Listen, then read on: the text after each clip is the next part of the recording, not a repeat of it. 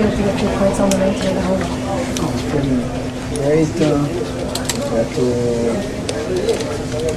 keep going, try to win almost every game, and then we'll see if we, we can make the What did you think of the team's performance? You guys had scored three in the first half. Oh, we started very good the first 20 minutes, then we like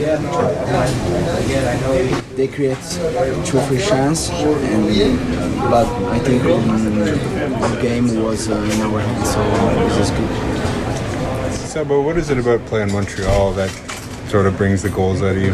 No, at, the, at this point, uh, it doesn't matter if you play against Montreal or another team. We have to try to uh, win.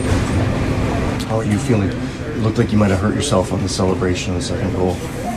Yeah, uh, yeah, because uh, we continue to uh, put sand on the grass, uh, uh, the Argos play, the TF2 play, uh, everybody play in this field, and then and then every every game we lost a player.